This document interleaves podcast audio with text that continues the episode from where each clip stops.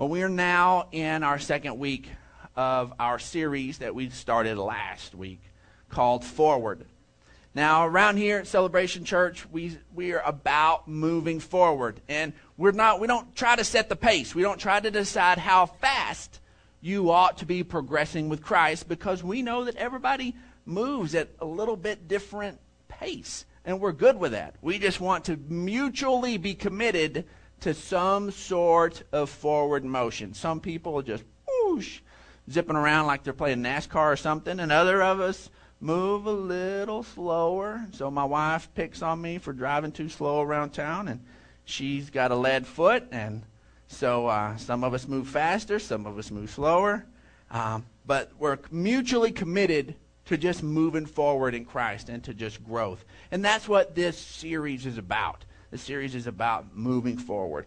And to truly move forward in God, we have to keep looking forward. Now, this sounds kind of remedial, but folks, we have to make sure that we keep our eyes downstream. We have to be looking ahead. We have to get our, our eyes off the rearview mirror. We can't be looking two feet in front of us. We have to be looking forward. Our launch verse, our launch passage is here in Philippians 3, and I'm going to read it right quick. It says, Not that I have already obtained all of this or have already been made perfect but I press on to take hold of that for which Christ took hold of me. Brothers, I do not consider myself to have yet taken hold of it. But one thing I do, forgetting what is behind and straining toward what is ahead, I press on towards the goal to win the prize for which God has called me heavenward in Christ Jesus. Now here's Paul. Paul's writing, he, as he's doing this, he is writing the Bible writing it. With these, he is penning this that we've carried all of these years forward, and he says he's not already obtained some kind of perfection. Okay, guess what, folks? We don't have, we're not, we don't have to be some place of perfection even to have been used by God to write the Bible. He says even as he's writing it, he says, I've not obtained perfection. I am simply committed to moving forward. Okay? We need to take some this big heavy pressure off of us.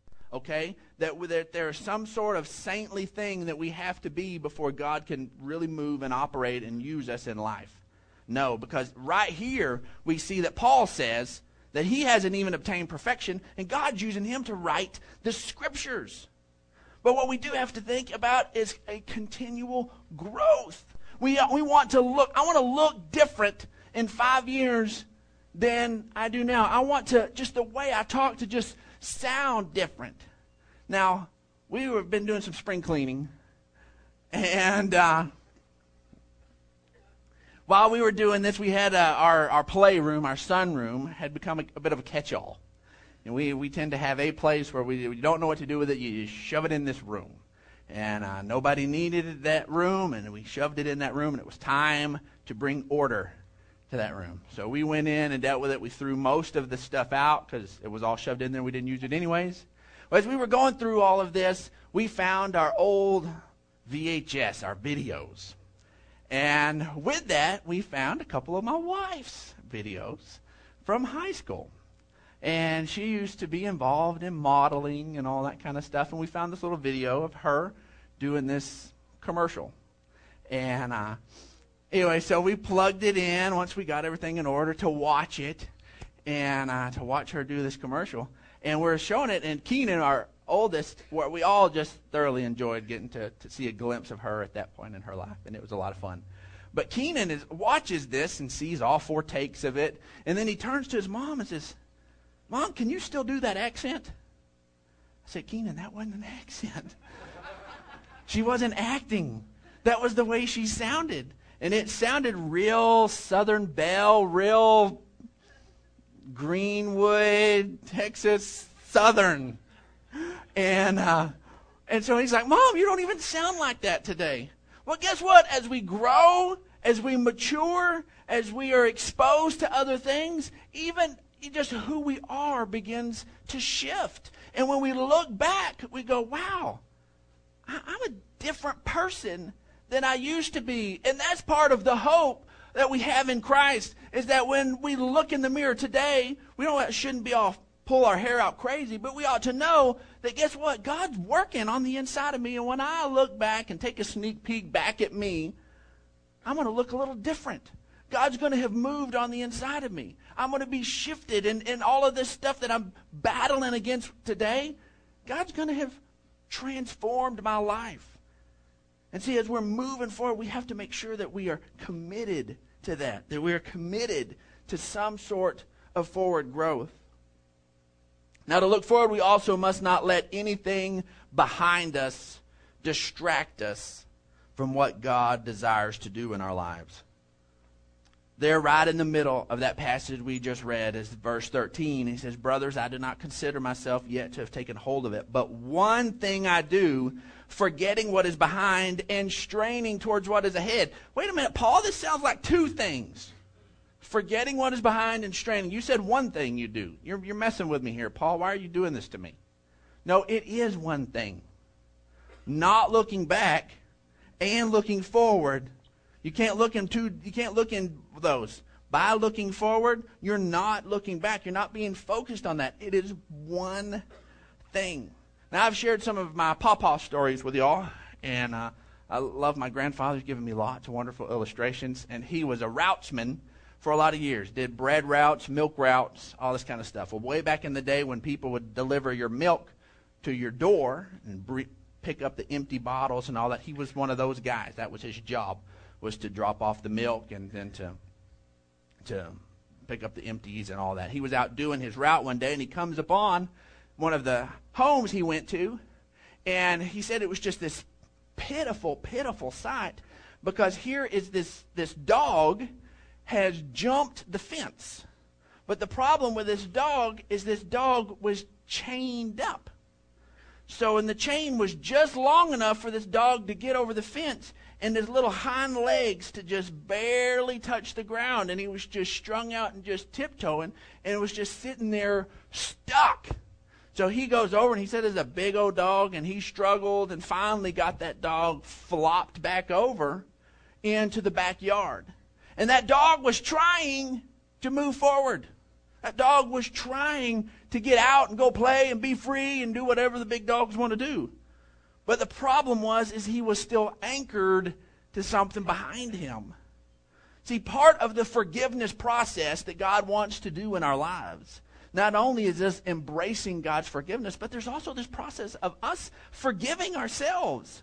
And if we don't let some of that junk fall off and get behind us, we're going to try to move forward and then find ourselves choking in the process because we're anchored still back here to something else. That's why Paul says, I just forget it. I forget what's behind me. I turn it loose. And I move full ahead on. You know, there's not much we really can do with what's behind us. There's not much we can do about it.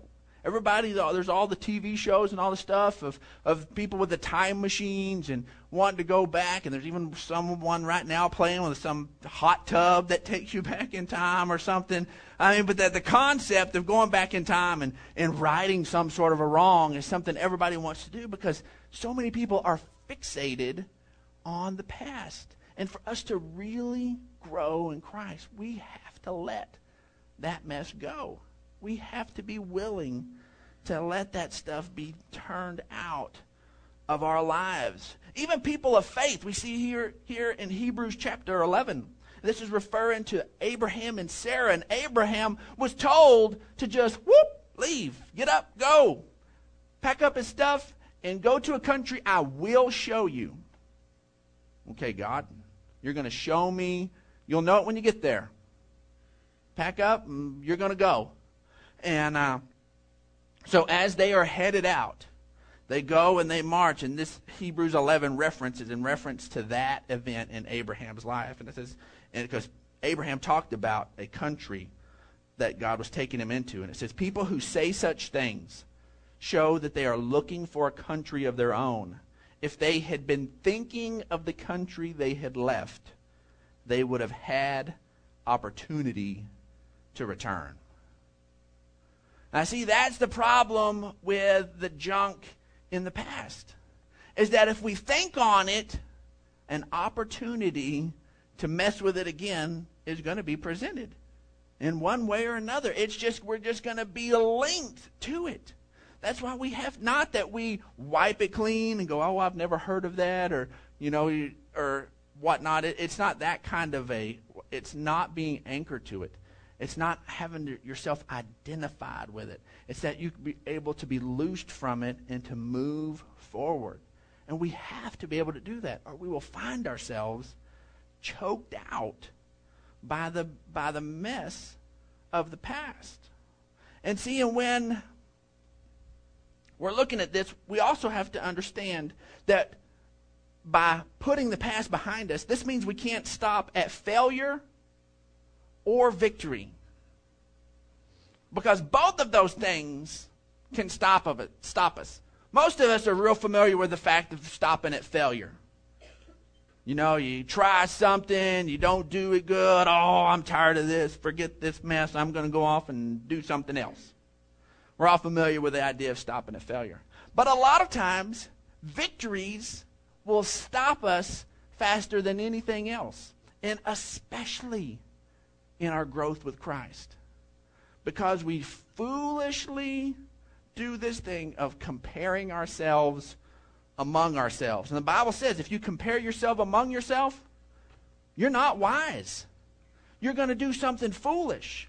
And so what will happen is we're going to be committed. I'm going to grow in Christ. I'm going to, I'm going to move forward. And we finally grow. And we're like, well, man, I'm, I'm as good as old Joe over there.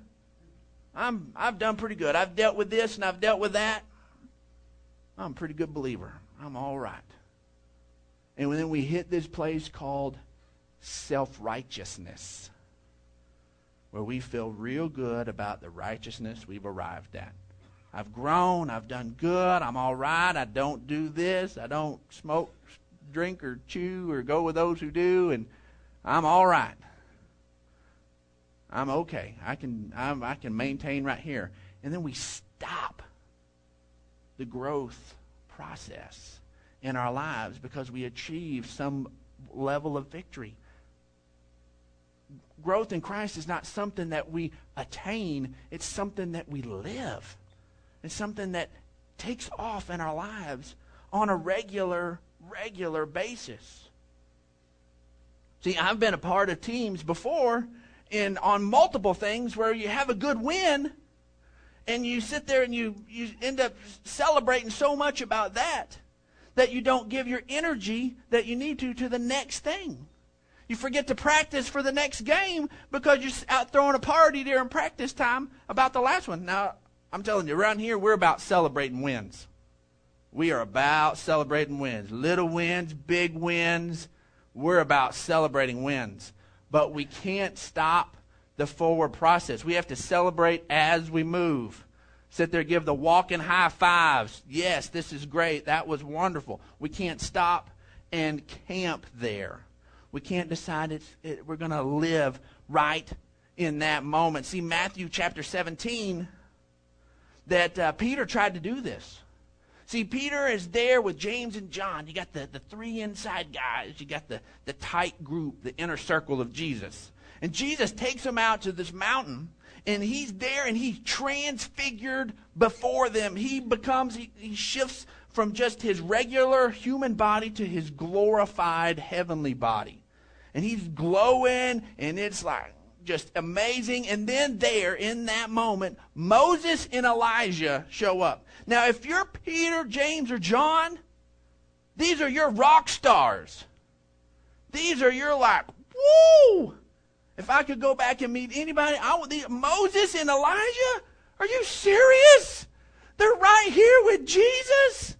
I mean, that was just there. It was just this huge moment for them and they're just overwhelmed. And, and Jesus and Moses and Elijah, they're sitting there talking about Jesus' upcoming death and resurrection, and they're talking about the plans of, of redeeming you and I. And they're just, Peter is just overwhelmed, and here we are. We get caught up in it right here in Matthew 17. It says, Just then there appeared before them Moses and Elijah talking with Jesus. And Peter said to Jesus, Lord, it is good for us to be here. If you wish, I will put up three shelters one for you, one for Moses, and one for Elijah. And while he was still speaking, a bright cloud enveloped them, and a voice from the cloud said, This is my beloved Son, with whom I am well pleased. Listen to him. A voice from heaven had to cut Peter off to keep him moving forward because they were just about to pitch camp. They were but just about, he said, we'll build one, two, three temples right here. One for all of you. This is incredible. We will just stay right here. And yes, that was a wonderful God moment. It was an incredible moment. But Peter wanted to stay there. What a great victory to be able to have been a part of that, to witness that, to overhear the behind the scenes plans of what God was up to in, the, in humanity. I mean, it's incredible. But he wanted to stop right there. A commitment to growth means that you and I, we're going to keep moving forward in Christ. We're going to grow and let God do something in our lives, and we're going to celebrate it, and then we're going to let God do the next thing He wants to do in our lives, and then we're going to let Him do the next thing He wants to do in our life, and not pitch our tent and say, This is it, and it's good enough, and wow, let's just stay right here. We have to make sure that we are committed to growth.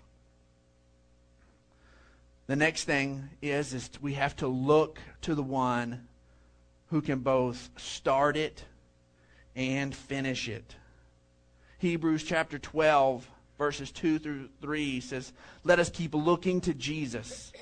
He is the author of our faith. He also makes it perfect. Remember in our Philippians verse, Paul is saying that he is not chief perfection yet.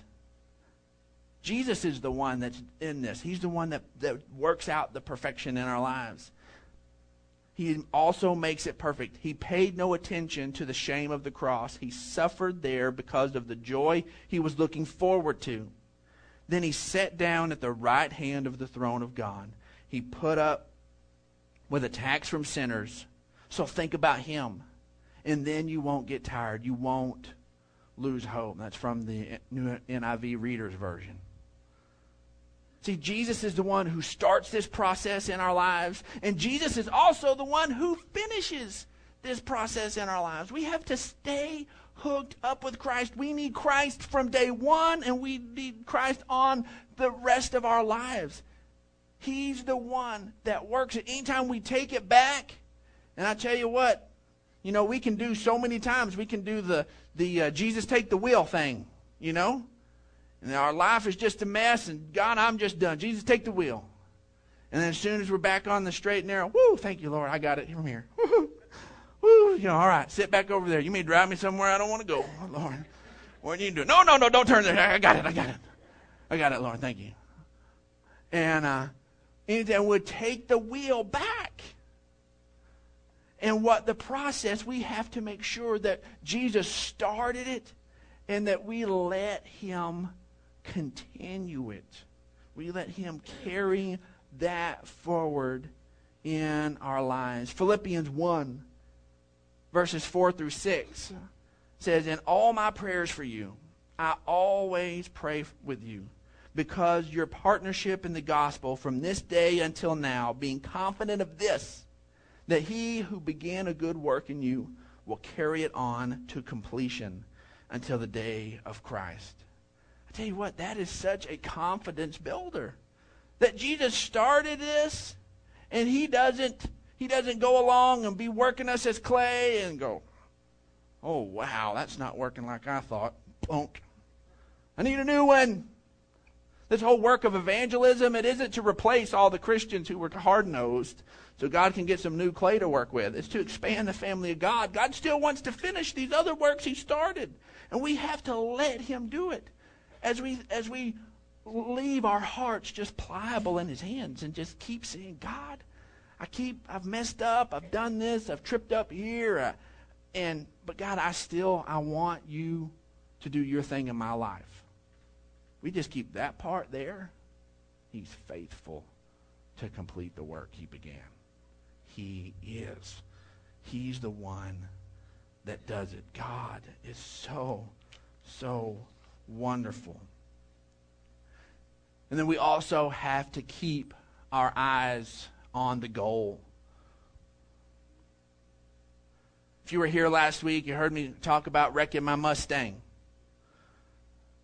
And I wrecked that car that I love so much simply because I quit looking where I needed to be going. I just turned around and yelled at my sister in the back seat. And when I quit looking forward and started focusing on the behind, tragedy was not far, not far behind. See, Philippians 3:14 says, "I press on towards the goal to win the prize for which God called me heavenward in Christ Jesus." There is a prize. God isn't just doing this stuff in our life just to mess with us, just because he's God and he thinks it's funny to say, "Hey, you need to you need to come over this direction. You know, you need to release this and embrace this and move forward on this place." God isn't just yanking our chain. God loves us and wants good for our lives, and we have to keep that focus at the forefront. We have to we can't be diverted or distracted. Now we're right here, and anybody, if y'all are golf fans, you know we've got the Masters. This is the Masters weekend, and uh, was the, the uh, golf immortal Arnold Palmer back in the Masters of 1961, almost 50 years ago when he was there on the final hole with a one stroke lead, fixing to get the green jacket. He's there, he's coming up, he's on the final hole, he's got the one stroke lead, he's playing wonderfully. He has a great tee shot. Boom. As he's walking up, of course, there's the, there's the gallery of people that are beside him, and he's walking up, and somebody, he, a real good buddy of his that he hasn't seen for a long time, comes up and from the gallery sticks his hand out and grabs his hand and grabs his attention and just tells him, You're playing great, you're doing good. Well, he it jars him out of his concentration. He hadn't seen this guy in a long time, just seeing this odd face out of the crowd, having that contact, and he said he knew he lost focus in that moment. And he said, looking back, he should have taken some time to regroup. But instead, he just thought he could shake it off and immediately goes up, boom, shanks one into a sand trap, goes through the process. That frustrates him even more. And on the final hole, because he lost focus, he loses the Masters. See, we have to make sure that we simply stay focused on Jesus. Jesus is the one that started this and ended it. It's not about staying focused on my 10 things I've got to do or all of this. It's staying focused on Christ. And because of our love of Christ, then these other things will come in. Because I love Jesus, well, sure, I'm going to want to read His Word. Because I love Jesus, yeah, I want to pray because that's when I get to spend time with Him. Because I love Christ, then I'm going to try to love those He loves. I've had the opportunity lately to take care of somebody's dog. Now, I don't do that just because I want to take care of dogs. But somebody was in need. They had to go out of town and said, Could you watch my dog? And so, consequently, I'm going and caring for this little dog and giving it food and giving it water. And it's not because I love that dog so much. It's not. But it's because there's somebody I care about that loves that dog. And so, therefore, I go and make sure that dog's got water and got food and has been let out and all of those things. See, when we have our focus on Christ and we just love Him and embrace Him, then all of this other stuff begins to fall in place. They're not duties, they're acts of joy. They're wonderful, wonderful things. And too many times we want to get wrapped up in all of the doing and all of this and that. We want to put too much on our plate and stay too busy. I'm telling you, we're bound to be the most overscheduled society in history. We're bound to be. I mean, our lives are just full, and it can take us off the purpose. Henry Ford, love him or hate him, I don't know, care what your opinion of him is, but he did some, came up with some pretty smart things made some pretty big accomplishments. And of course, he had this specialized labor, being able to focus and people doing one thing and doing it well and creating that assembly line and that factory. But him staying focused as a person was something he battled all the time. And somebody was asking him about that, about the distractions and all the stuff that he had going on. And, and he had a curious thing that he would do. And he said when he'd get up in the morning and he would feel this, all this want to do way too much and get distracted, he would go outside and just start running laps around the house. And he'd just run around the house and run around the house and run around the house. And he says as he was burning off that energy and he would just think about what was needful and what was important, he would just get refocused and then come back and stay on target. See, Paul brings it back down to this one thing forget the mess that's behind. Don't get stuck at the victories that are back there. But press on to Christ. He is our prize. You know, the streets of gold are going to be awesome. The mansion's going to be great. Getting to see you every day is going to be incredible. But you know what the best thing is? Is we get to be in the presence of God all the time. He is our reward. He's what this is about. And as we stay focused on that, as we keep our eyes there, then everything else comes in line. See, Proverbs 29 18 says, Where there is no vision, the people are unrestrained. But blessed is he, the one keeping the law.